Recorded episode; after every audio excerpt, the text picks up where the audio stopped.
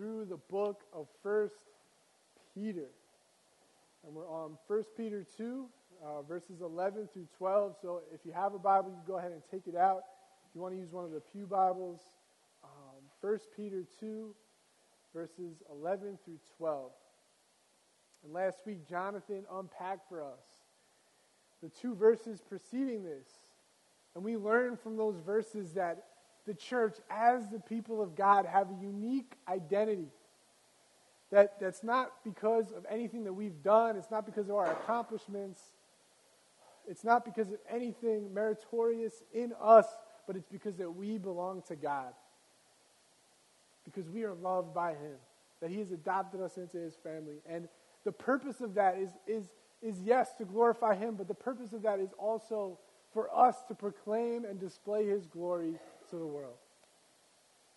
And I got, I was so excited after, I was pumped after last week's sermon. That's an amazing truth. That's something that gets me really excited. And I know um, when I was in college, I came to faith when I, when I was a freshman. And, and that truth that, that, that, Jonathan unpacked last week was, was, something that got me so excited every single day.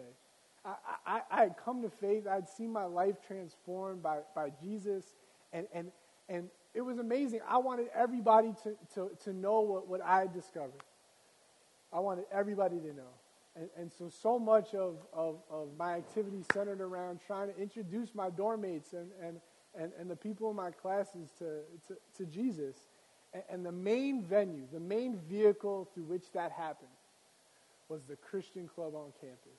Right? And so every Friday night, we would get together in one of the lecture halls and we'd invite speakers to come to campus, and there would be um, worship, and, and, and, usually we go out afterwards and get bubble tea or something off campus. It, it, it was great. It was amazing. Friday nights, Christian Club, right? And every single week, I would invite one of my dorm mates to Christian Club, and every single week, they didn't come. they would give me an excuse. You know, yeah, I'm busy. Uh, I'm not busy, but if you want to hang out after Christian Club, we could maybe do something afterwards. Um, but I don't think I'm going to go. And so I remember every single week inviting them, just feeling, oh man, disappointed. Like I, I want them to encounter Jesus. I want them to, to know this God that's transformed my life, to hear this news that's transformed my life. I wish they would come with me to Christian Club. Right? And then I remember um, our, our Christian Club did this big outreach on campus. Um, and it was uh, to, to, to, raise awareness um, about human trafficking. And we invited everybody on campus there. Mo- many clubs participated in it. And um, uh, for, for, those of you guys who don't know, um, this was particularly true in 2010. But the highest form of art that any Christian club knows is a slam poem. It's the, it's the highest form of art for Christian clubs. I don't know why. Like, maybe it's like, oh, well, yeah, I'm a Christian, but, but here's this cool slam poem, and like, you're going to think differently on me after this, right? And so, and so I actually uh, prepared a slam poem for this event, and I'm going to perform it for you guys right now. No, I'm just kidding. Um, but, um, but, but I remember I prepared this poem, and, and I, I, I, like, read it to my roommate, and, uh, and he said, dude, that was amazing. That was so good. And I was like, yo, that's awesome. So, so you'll, you'll come out to this event? He's like, no, but if we film that and put it on YouTube, I bet you can make a lot of money from that. I was like, no, that's not the point, man. I want to come to this event. Um, but all of this inviting, it all culminated at this big retreat that happened um, at the end of my last year in college. And at this retreat in upstate New York, it's a really amazing club. There's water skiing, there's parasailing, there's those basketball hoops that are like eight feet, so like anyone could dunk. I know you could dunk on any basketball hoop, but for us that are shorter, we could jump up and, and dunk on like free free cookies, free ice cream throughout the whole week. And someone generously gave our Christian club a, a, a gift, a gift so that any non-Christian that we invited to this event could go for free. So they gave thousands of dollars. And so I was like, this is it. And so I, I, you know, went to everyone in my dorm, and I was like, there's going to be parasailing, there's going to be small basketball hoops that you can dunk on, there's going to be cookies, ice cream, it's going to be awesome. Would you guys come with me to this retreat? I must have asked like 50 people. And praise God, five people that weren't a Christian came to came to this retreat. And so, you know, that was, that was really great. That was a great success. But I just want you to think about this for a second. This was something that frustrated me, right? So much. I had this burden for, for, my friends to, to know Jesus, and so often I would get rejected. It took parasailing, ice cream, cookies, free trip just for me to bat 100 and get 10% of the people I asked to come to this Christian event. Right? And so, if I had to guess, I'm sure some of you feel perhaps maybe the same burden, the same tension, the same frustration that I felt in college and I still feel today.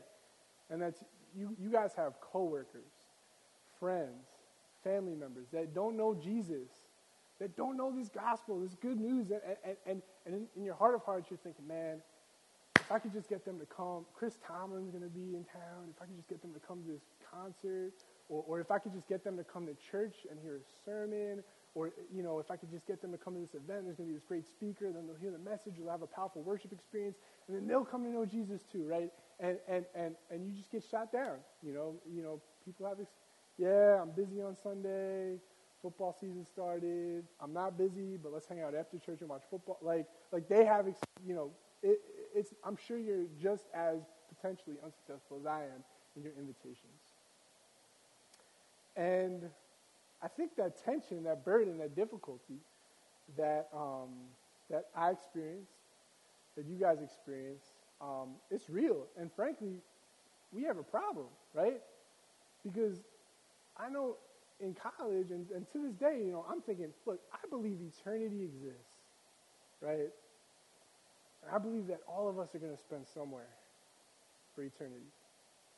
I believe that the world, I see the hurt, the brokenness in the world. And, and, and I know that this gospel could heal. And yet, if I want to see a hundred, I want to see everybody come to know Jesus, right? Then um, I have a problem, right? Because people are not, people are rejecting my invitation, you know, et cetera, as, I, as I've displayed, right?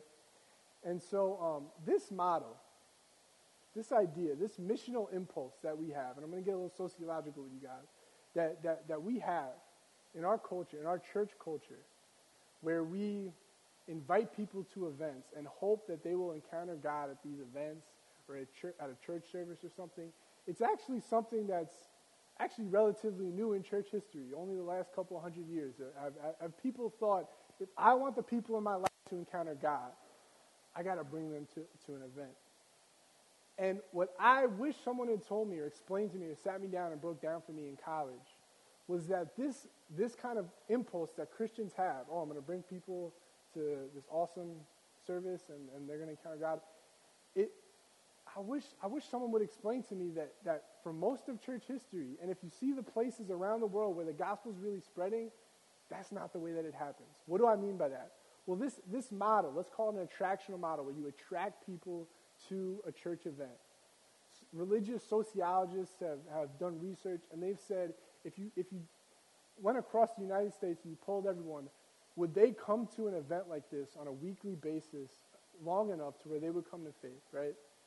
Only 30 to 40% of people would, would that actually be appealing to, would actually like, like agree to that, right? Now that's pretty good. That's 40% of 300 million. That's amazing. That's, that's enough to, to probably fill up a lot of church buildings and put on a lot of great events, right? But I know that number is lower in New York City. And secondly, um, frankly, for me, I don't want to just see 30% of the people I know believe in Jesus. I want to see all of them. And so, what about that other 60%, right? And so, we have a problem. We have a problem, right? That means if we're going to see those people come to faith, we need to look back to, to these great movements in church history. We need to look back to, to the book of Acts. How did, how did it happen that, that the church in the first century went from less than 1% of the Roman Empire to 50% of the Roman Empire in just three centuries?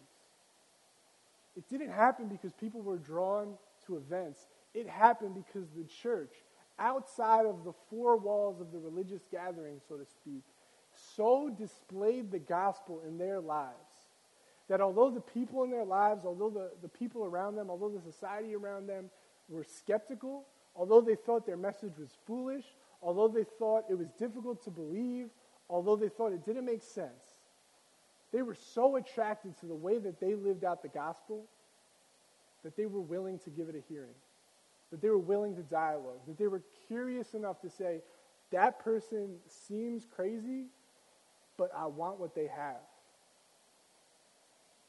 Long enough to where they actually did get to hear the gospel, receive it, and then be welcomed in to the gathering. Right?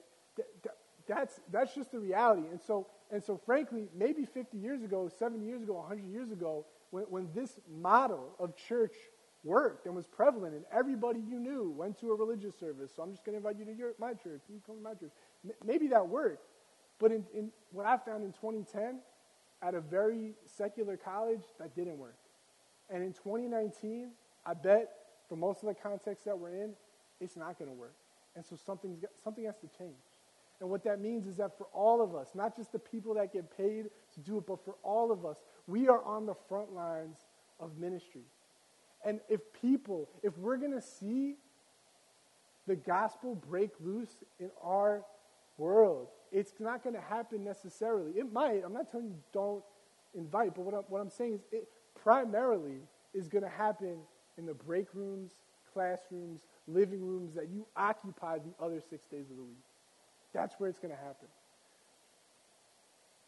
And so that's, that's kind of that's kind of scary. That's kind of a tough pill to swallow. That's kind of hard to accept. But I think it provides us exciting, exciting alternatives, exciting, exciting opportunities to see God move in ways that are much bigger than we could ever expect. Right? And what that also means, and what Peter is going to break down for us in 1 Peter 2 11 through 12, and this is my main point, that the way that we live our lives communicates who God is we need to process, and this passage really clearly communicates to us that, that the way that we live our lives communicates who God is to other people. Right? That's what Peter is going to explain to us. And that's something that we need to process and recognize if everything that I just said is even partially true. The gospel is going to be communicated through the way that we live our lives, through the relationships that we have. Now, look, you might not grant anything that I just said, but the fact of the matter is, is that in the first century, in the audience that Peter was writing to, this was the truth. This was the truth. This was just the way that it was. Right? Pe- people were hostile to the gospel, and they were not coming to any type of event. The gospel was being spread through relationships and through the lives, the other six days of the week that people were living, right? And so, what, what do we need to um, be mindful of? if it's true that the way that we live our lives communicates who God is, well, then what do we need to be mindful of? What, what, what needs to be true about Christians? Um, well, I have three points. First, we need to be personally consistent. Secondly, we need to be publicly different. And third, we need to believe that the gospel is sufficient. I'm not a rapper. No, I'm just kidding. Sorry. It rhymes. That's, yeah. Awesome. Um, so, first, personally consistent. Okay, so we're starting off. I'm going to read the full passage, and then I'm going to focus in on this first verse. Beloved, I urge you as sojourners and exiles to abstain from the passions of the flesh, which wage war against your soul. Keep your conduct among the Gentiles honorable, so that when they speak against you as evildoers, they may see your good deeds and glorify God on the day of visitation. Okay, so first point, we're going to be focusing on that first verse. And to understand this, we kind of need to process what, what exactly is Peter saying here. He's calling the Christians in 1 Peter sojourners and exiles. What does that mean? Why does he say that? Well, this is something which, this is a phrase which we've seen in, in other parts of Peter, and we'll see it again. But it's this language that Peter uses to talk about Christians, and it, and it really focuses on the reality that the moment that you become a Christian, the moment that you begin following Jesus, your allegiance changes. No matter where you are, no matter what your nationality is, no matter what your standing in society is, your allegiance changes, and, and, the, and the priority in your life of your allegiance and your identity is now that you are a citizen of the kingdom of God. You're a citizen of the kingdom of God. And so the, you should expect that the world around you on, a, on every single day basis is going to be different. The world around you is going to be different than the Spirit of God that lives inside you.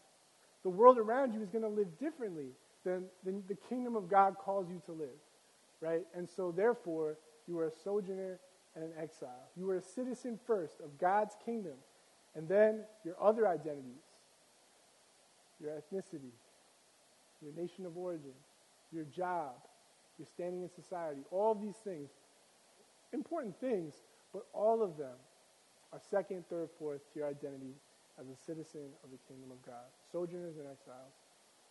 And so the second thing that he says is as sojourners and exiles, you should abstain from the passions of the flesh, which wage war against your soul. So, what does that mean? What are the passions of the flesh? Well, I think a good blanket phrase um, to, to kind of sum this up is just any desires that we have that contradict with God's will and word, right? The passions of the flesh. So, so you can list this off. This is, this is a statement which you'd expect to see in the Bible lust, greed, envy, bitterness, right? But when we choose to put our desires above God's will for us, if those things contradict, we are giving in to the passions of the flesh. And Peter is saying you need to abstain from that. He's calling them to abstain from that. Right? So the question that I've asked when I saw this verse, and the question that you should ask, is what is the connection between the audience being sojourners and exiles and the call for Peter that Peter calls them to abstain from the passions of the flesh, which wage war against their soul. Why are those two things in the same sentence? Because Peter's connecting them. He, he's saying, as sojourners and exiles, because you were sojourners and exiles, abstain from the passions of the flesh. What is the logic there? Why are those two things in the same sentence? And to illustrate why I believe Peter is, is saying this, um, you know, I'm just going to talk about kind of the difficulty that I often have, the thing I'm least comfortable about, about traveling out of the country, right? Every time I travel out of the country, the thing that I'm most insecure about is the fact that when I encounter people, I'm, I'm really nervous and conscious of the fact that they're not just judging me, my behavior, my actions, they're also judging the place I come from. Right? I remember the first time I went to Montreal. The, first time I left the country was when I went to Montreal, sorry. And um, I remember going to Montreal. I was 20, and I went there for a weekend trip with my friend. And I remember being so self conscious the whole time. You know, going to the grocery store, and, and they're speaking in French, and I'm like, oh, I don't understand French, and I'm just thinking these people think I'm a stupid American, and I don't, I can only speak one language, like, and um, and just being so self-conscious that the entire time people were judging not just me, but I was I was repping where I was coming from, right? And a lot of you have actually were born in other countries, and you, and you know well that experience of of coming to the country and and, not, and feeling like I'm not just representing myself. In a lot of ways, people are, are making judgments, for better or worse, about where I come from right? And, and that's kind of just a, a reality, whether we like it or not.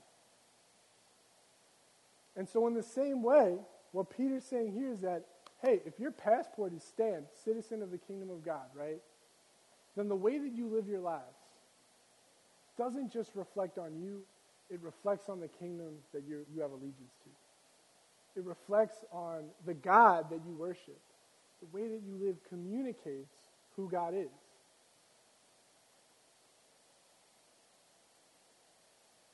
People are going to judge who God is based off of the way that we live our lives. And so when it comes to these so called passions of the flesh that Peter highlights, look, I'll tell you this much. Before I became a Christian, before I became a Christian, I didn't know much about the Bible, but I, I knew there was Ten Commandments, right? That, that these Christians really thought were important. And I also knew that the only other thing I knew was that Christians believe that physical intimacy is for marriage, right? That was like the, all I was working with when I became a Christian, right? But I knew that. I never read the Bible, but I knew that. And, and, and to be honest, the people in our lives, even if they've never read the Bible, even if they've never been to church, they know to a certain degree about the ethics that we claim to behold because we are Christians, right? And if what I said in the introduction is true, in order for people to encounter God, we're going to have to let them into our lives. They're going to have to get to know us. And if they begin to see inconsistencies about our conduct, about the way that we treat people, about our personal lives, that we are giving in to these, these passions of the flesh that Peter talks about, we lose credibility in our witness. We lose a hearing, whether we like it or not. That's, that's, that's, just, that's just the way it is. But it's more than just us breaking a code of ethics that people that don't follow Jesus know that, that Jesus followers are supposed to hold to. What do our lives communicate about the reality of who God is? When I am at work and I'm nice to someone when I'm speaking to them, but then they leave the room and I gossip about them, I'm communicating to the people in the room that I don't believe God is in the room right now. When I'm wrong and I fail to forgive or I fail to reconcile, and it's just obvious, and I hold bitterness and, and, and, and, judgment, I communicate that I don't believe God is a just judge and I need to take vengeance into my own hands. Or I communicate that the forgiveness that I was given is not really that big of a deal. It's not really this transformative grace that I sing about. When I'm greedy or stingy,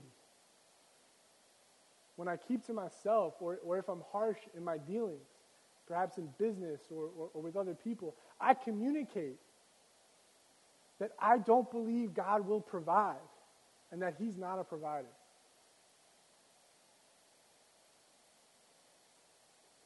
And so here, Peter is highlighting this truth, which in a lot of ways is an uncomfortable truth, that the way that we live our lives communicates who God is.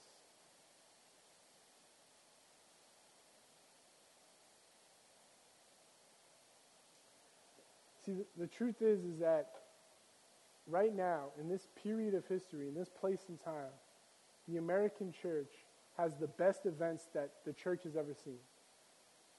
We have the best music production, the best lights at some, some of the churches that we have, and, and these big events, these gatherings. I remember I, I went to an event uh, in Atlanta called Passion. And I was in an arena, a football arena, where the Atlanta Falcons play every single week. In fact, one year they, they made the playoffs and they had to move Passion. But anyway, um, uh, best, best musical production you will ever see at Passion. 50,000 people filling up a football arena.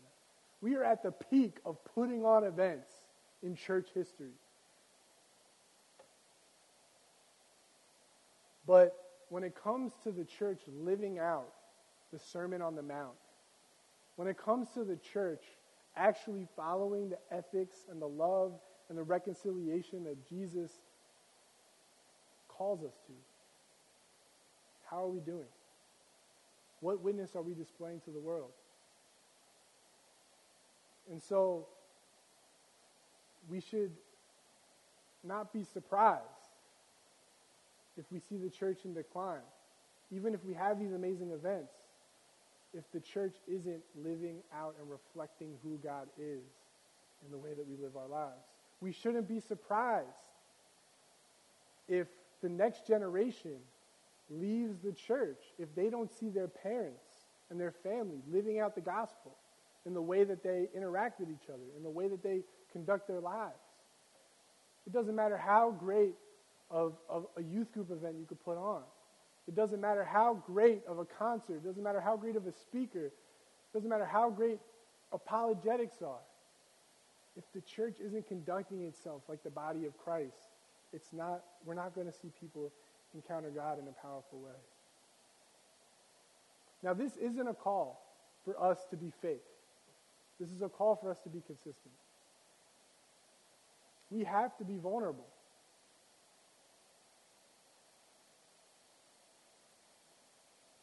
And I've, I've said this before in messages. You know, I know you've heard this is a very popular phrase, but the church isn't a club for good people. It's a hospital for the sick. It's a hospital for the broken, right? And I believe that. And so I don't want you to hear me communicating that I'm saying be perfect. I'm not communicating to you that, that you need to fi- fix yourself, right? But if that's true, if it's a hospital for the sick, and I'm a sick person, and I'm looking for a hospital, and this hospital is just quarantining its sick people, and, and they're terminally ill, and they're just dying left and right, or they're not getting better, I'm not going to that hospital. And so, in the hospital, are we taking the medicine of God's grace? Are we taking the medicine of prayer and scripture? Are we rehabilitating each other? Now, so far, this may sound like doom and gloom, but, but I think this, Peter's trying to encourage them. This is a great encouragement. And we'll, we'll, we'll, expound on this in the next verse, but you may not be able to articulate the gospel in a, in a beautiful, articulate way. You may not feel confident in that yet. You may not feel like, like you understand apologetics so well that any question you get answered, you'll have a great answer to. Right? But you could pray. You could read scripture. You can invite people into your life as accountability. And what Peter's about to say in the next verse is that when those things happen and we reflect Jesus' character, people will encounter God. The next point is that the church is to be publicly different. If how we live our lives communicates to people who God is, then the church must be publicly different. Verse 12 Keep your conduct among the Gentiles honorable, so that when they speak against you as evildoers, they may see your good deeds and glorify God on the day of visitation. So here Peter is laying out a given in that middle part that it's just the truth that if you're a follower of Jesus, to a certain extent, you are going to be ostracized. It's just, it's not an if, but it's a when. When they speak against you as evildoers. And we shouldn't be surprised at this because this was the reality for Jesus. Everywhere Jesus went, people were confounded by him. And they had polarizing reactions. You know, I, I think about in John 7, when he's conversing with his brothers, and, and, and, and they don't even believe in him, and they, and they challenge him. And they say, you know, why don't you go out in public and preach? Go down to the Feast of Tabernacles. And they, they didn't understand. They were confused by his identity. But then when he finally does go, we see the crowds. Some people are saying, oh, he's, he's a good man, he's a healer. Other people are saying, he's a bad person, his teachings are bad, stay away from him, right? Everywhere Jesus went, there was a reaction, there was a response. And a lot of the times, it wasn't a positive response. But we see in that last part that some people will see your good deeds and glorify God. And I guess the question would be is that is, is there a response to your life with the people that know you because you're a Jesus follower? Is it, it, the degree to which you are following Jesus is the degree to which people will respond to you in a polarizing way. Peter lays this out, it happened to Jesus. And so, are our lives causing people to, to ask questions? This person, their beliefs, I don't, kind of, kind of offensive, but, but the way that they love, I, I, can't, I can't put two and two together with them, right? Or this person, something's different about them, but, but, but, but they're also kind of humble and I can relate to them, right? Our lives as Christians should be confounding, should cause people to ask questions, and there will be a response.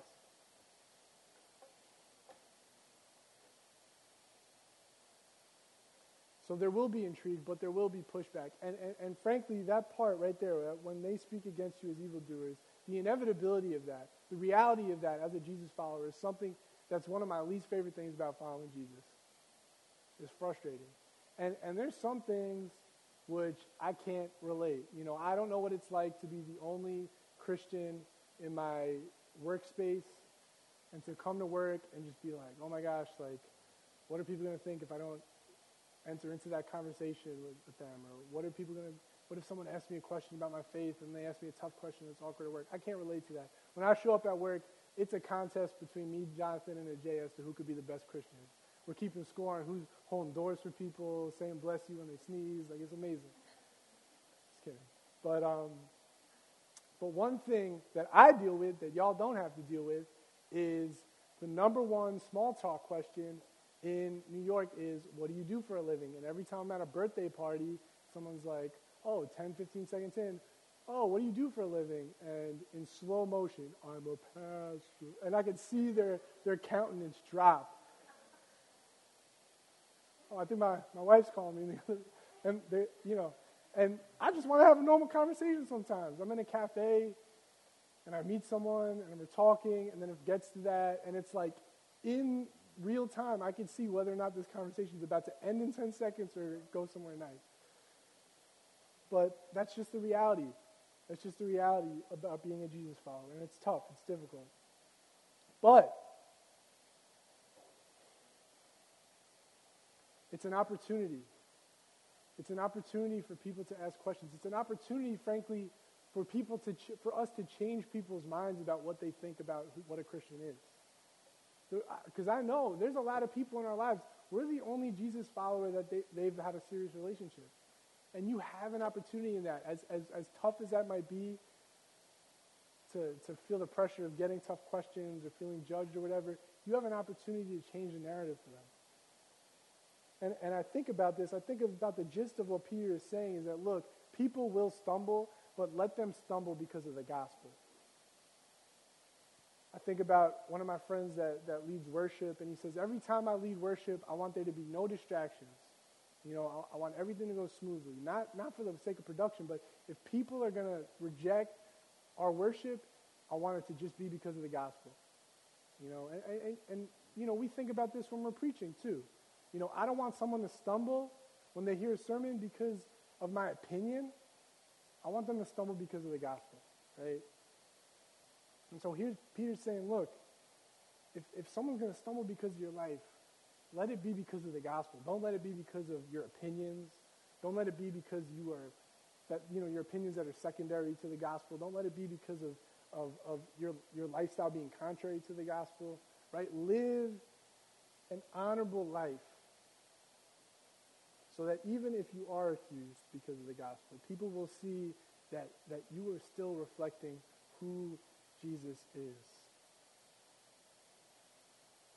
And the truth is, and, we, and I'm going to give you two examples in church history, but when our lives are publicly different, when people who are hungry for hope, for dignity, for meaning, for purpose, when they see something different in the lifestyle of the people of the church, some will glorify God. Some will see our good deeds and glorify God. Some will see our good deeds and, and, and, and it will turn them to eternal life. two things, just thinking of two examples of this. The first um, is, you know, if, if you look at history in, in the first century in the Roman Empire, it, w- it was not a good place. Um, well, I'll, I'll, I'll start with this. If you look at the early church, some church historians will say that in the first century or two of the church, the church was something like 70% women. It was, it was overwhelmingly filled with, it was very attractive to, to women in the Roman in the Roman Empire in the first century. Why was that? Well, in the Roman century, it, it was it was a very terrible place to be a woman. If, if you just look at history and the culture in Rome at that time, really any male could privilege themselves and demand physical relations from any female that was in a lower class. And, and many men took advantage of this, oftentimes in, outside of their, their marriage. And then all of a sudden, here comes Paul. Here comes 1 Corinthians 7. And Paul tells the church and proclaims this very countercultural thing in, the fir- in first century Rome that, that the physical relations of a male belong to his wife exclusively. And all of a sudden, you see this idea of consent develop. And that was extremely attractive because these women that were, that were marginalized, that were seen as, as, as subhuman, as, as, as things to just be objectified, saw the church and saw how they treated women as if they were made in the image of God. And this idea was just spreading of this dignity. And, and th- there's no, the church grew. And, and, a large portion of that, you know, church historians would say was, was, was because of that. Because the church lived differently. People glorified God. The second example, and I have this quote, is from uh, this emperor in the third century, Julian the Apostate. What a lame sub name, right? It's like you could you could have eh, Julian the Great. No, it's Julian the Apostate. Why was he Julian the Apostate? Well, Ju- at this time in the third century, um, the gospel was actually really taking off, and and it was it was it was it was a movement, right? And and emperors were beginning to maybe become a little bit more lenient, but here comes Julian. He wants to stamp out this movement. Um, and so he was very harsh and critical of the Christian church. This is the, sorry, the fourth century, so the 300s. And so uh, the Roman Emperor Julian, writing in the fourth century, regretted the progress of Christianity because it pulled people away from the Roman gods. And this is interesting. Just a sidebar, he, he referred to the Christians as atheists because they wouldn't worship the Roman gods. But here's the quote He said, Atheism, i.e., the Christian faith, has been specially advanced through the loving service rendered to strangers and through their care for the burial of the dead. It is a scandal that there is not a single Jew who is a beggar, and that the godless Galileans care not only for their own poor, but for ours as well, while those who belong to us look in vain for the help that we should render them. And what Julian was saying here was that in this time, in this space, people were so following Jesus' initiative for the poor. People were so caring for the vulnerable that people were leaving their, their, their Roman gods and their Roman culture and, and coming to the church because of how attractive their lives were. They saw their good deeds and they glorified God because of it.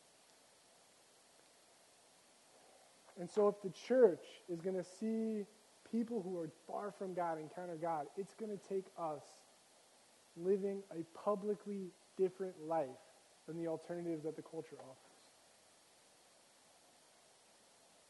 Some people will reject us, but over the long haul, the way that we live will communicate who God is. And some people will be intrigued and respond and glorify God. This is really, really powerful for us. Because what this means is that all of these small details of our life matter for eternity. They matter to a world which is very, very hungry for the, for the, for the hope, for the truth of that the gospel offers, for the hope that the gospel offers. And so, once again, what does our life communicate about God and who He is? when people see that in crisis we aren't shaken and we're confident, it communicates to a world that's hungry for hope that there is a hope in the gospel that's better than anything in this world and that can't be shaken. When we love our neighbor, in fact, when we love our enemy, it communicates to a world that's divided and hungry for justice that the gospel offers a justice program far, that far outweighs anything the world can offer. When we're unfazed by criticism, we communicate to a world that has that offers such fragile identities that the gospel offers an identity that is secure in his love. When we live our lives filled with excitement and purpose for what God has for us, we communicate to a world that is hungry for meaning. That there is a meaning to life. It's found in Jesus.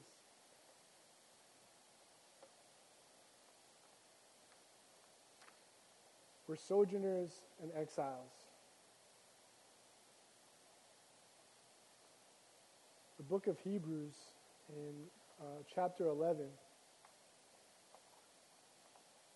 um, communicates this idea, and it talks about um, all of these legendary people in Scripture, so to speak, of faith. So it goes through the Old Testament and it talks about all these people that lived lives of, of just pure faith to God.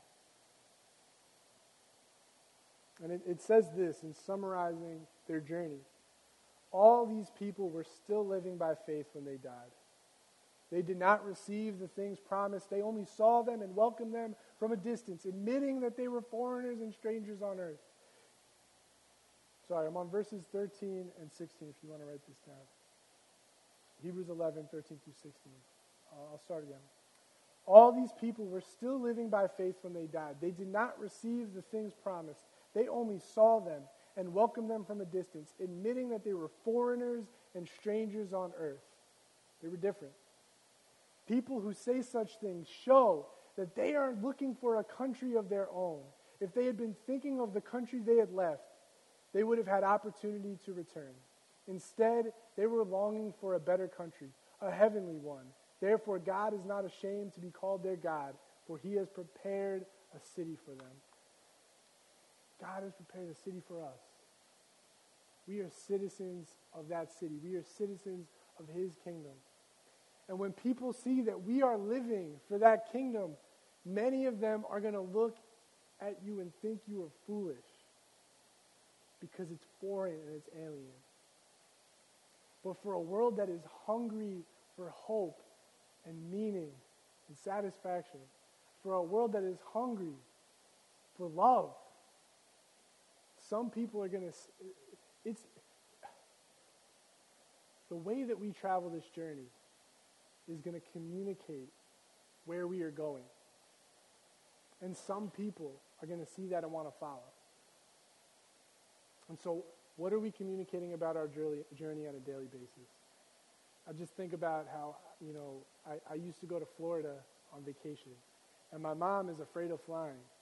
And so we would drive to Florida when we would go down there. And I have cousins in Florida, I was going to a really great place. There was a condo that my dad would do this thing where he would get a, he would, it was like a timeshare, and like if you sampled the condo for a week and took a tour for three hours, you get like a 75% discount. So my dad would just do it again and again with no intent of really getting the timeshare. But regardless, we'd have a nice uh, discount vacation and we would, we would go to Disney and Universal. It was a great place that I was traveling to. But as a 12 year old, driving to Florida, there were moments where I would get very restless. You get to about Virginia, North Carolina, it's not that fun anymore.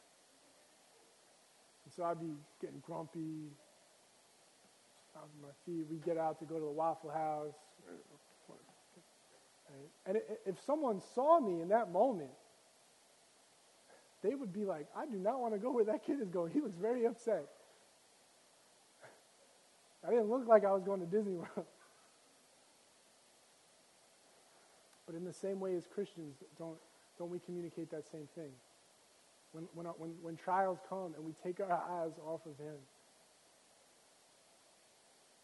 we, commu- we communicate.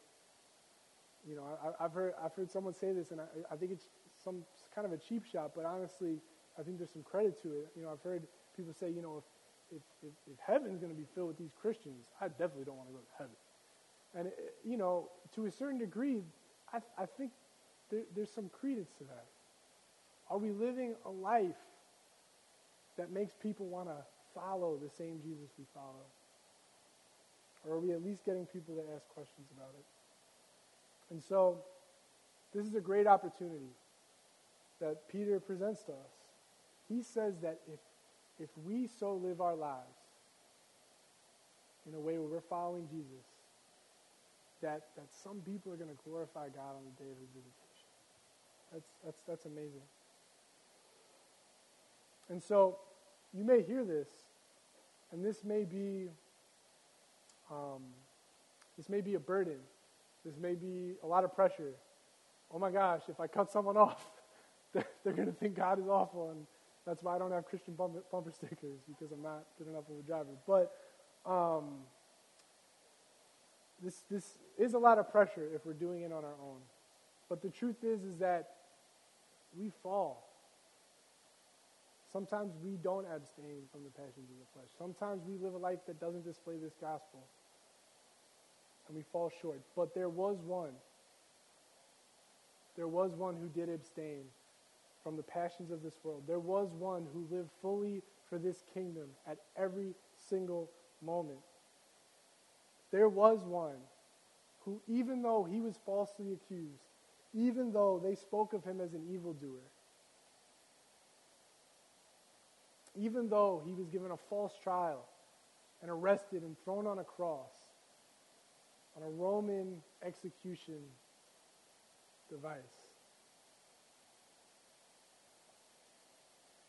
that in front of the Gentiles, they did glorify God. It said, you remember Mark 15? The centurion that put him on the cross. Mark 15, 10 and 11, it says, And when the centurion, when, when he stood there in front of Jesus, saw how he died, he said, Surely this man was the Son of God. He saw Jesus on that cross. And, and, and, and by, through, through, through the glory that Jesus gave off in the crucifixion, this Gentile who spoke falsely, who spoke evilly about Jesus, who put him on that cross, glorified God. And that's the Jesus that we follow. That's the Jesus who's going to give us the power to do this. And on that cross, he died for not, not just a Roman execution, but, but he died for those times that we fall short. He died for those times where we, we failed to abstain from the passions of the flesh and defame the name of God. His name was defamed on, on our behalf on the cross. And his resurrection shows us that we have a power to actually live this out in him. When his spirit fills us, when we, by faith, begin to follow him, just like those folks in Hebrews 11, we have the power in us in Jesus for people to see God through the normal nine to five of our lives.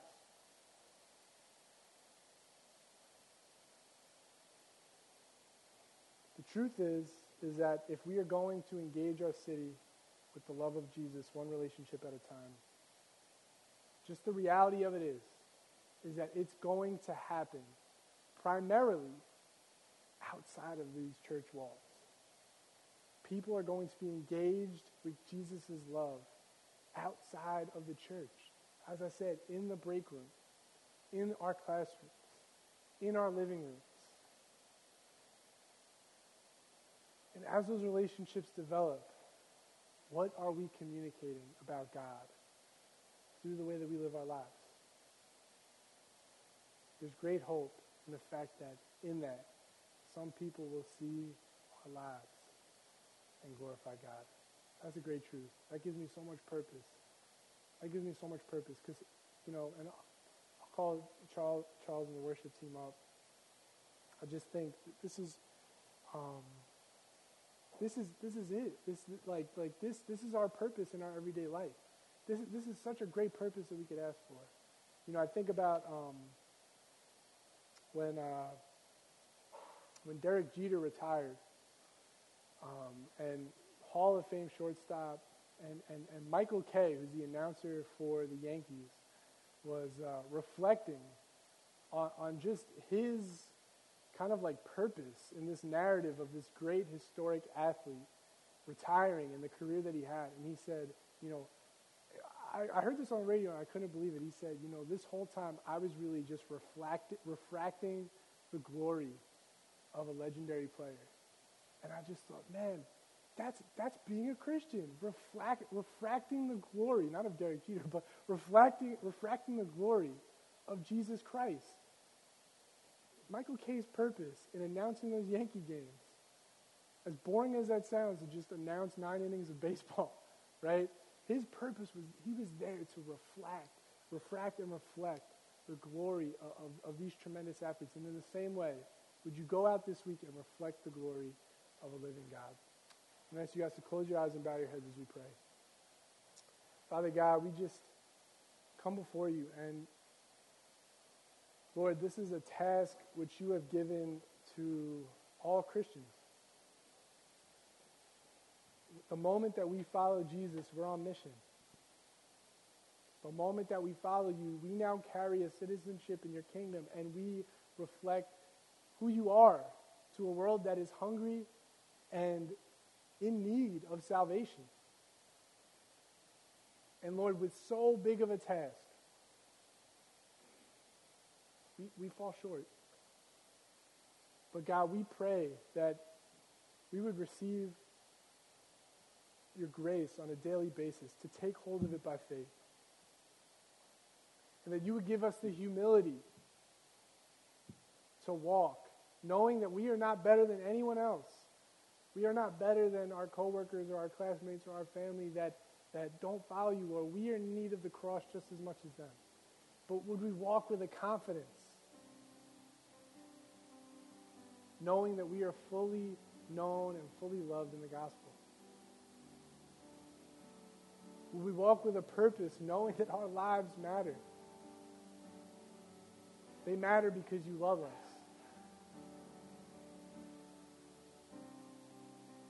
And Lord, in processing that, in living that out, Lord, would, would, we, would we have the privilege of seeing people who are far from you come to know you? Lord, would you use us for such a purpose? Would you spend us, would you pour us out for such a purpose? In the same way Jesus was poured out for us. Lord, would we reflect Jesus who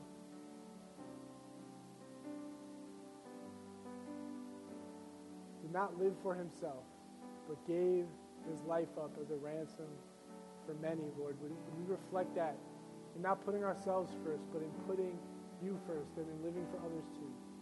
Would you give us that power? Would you give us that strength? Would you give us that grace? In Jesus' name, amen.